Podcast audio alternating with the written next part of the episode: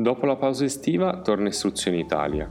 In questa prima puntata, dopo un mese di stop, vale la pena fare un punto della situazione sulle prossime sfide che aspettano gli Atenei italiani ed i propri studenti. Ve ne parlo dopo la sigla. Istruzione Italia. Il mondo dell'università in meno di 5 minuti.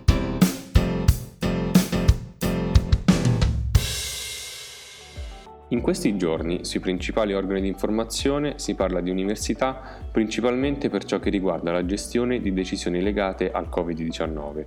Le lezioni saranno svolte in presenza o meno, chi sarà a chiedere il Green Pass e come gestire i docenti e gli studenti contrari all'utilizzo? Domande di certo importanti a cui rettori e dirigenti dell'università devono trovare una risposta.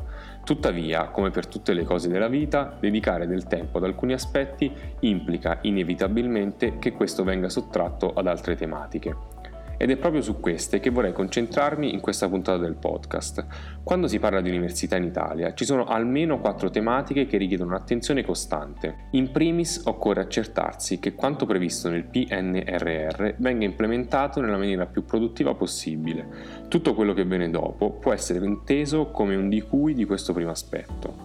La seconda tematica servirà a accompagnare gli Atenei nel rinnovamento dell'offerta formativa con la riforma delle classi di laurea. L'obiettivo è avvicinare sempre di più le università alle richieste del mercato del lavoro. L'orientamento è il terzo tema su cui non abbassare la guardia. È necessario spiegare alle famiglie italiane che conviene ancora investire in istruzione e converrebbe ancora di più se fossero risolti alcuni dei problemi qui menzionati. Fatto questo primo passo, bisogna poi accompagnare i ragazzi e le ragazze nella scelta dei percorsi di laurea di qualità, che ci sono ma vanno scovati talenti e che rispondono ai talenti di ciascuno. L'ultimo aspetto riguarda il lavoro, perché se è vero che le università in alcuni casi sono chiuse al dialogo con il mondo esterno, è altrettanto vero in altri casi che le aziende hanno difficoltà a definire con precisione ciò di cui hanno bisogno e magari non sono in grado di remunerare adeguatamente questi profili.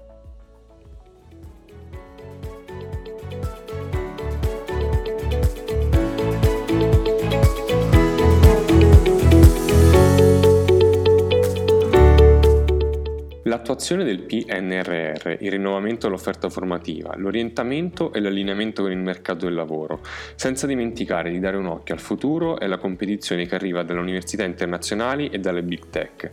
Va bene la gestione emergenziale del Covid-19, ma a livello centrale servirebbero delle direttive chiare, che potrebbero avere il difetto di scontentare qualcuno, per fare in modo che chi lavora nell'università possa concentrarsi sull'obiettivo primario di formare i giovani nel nostro paese. Queste sono una serie di considerazioni emerse in alcune chiacchierate fatte nell'ultimo periodo con i principali stakeholders delle università italiane. E secondo voi quale sarà la sfida più importante su cui concentrarsi? Come d'abitudine possiamo riprendere a confrontarci via mail rispondendomi a pgb palermo genoa bologna chiocciolatalentsventure.com. Ci sentiamo la prossima settimana.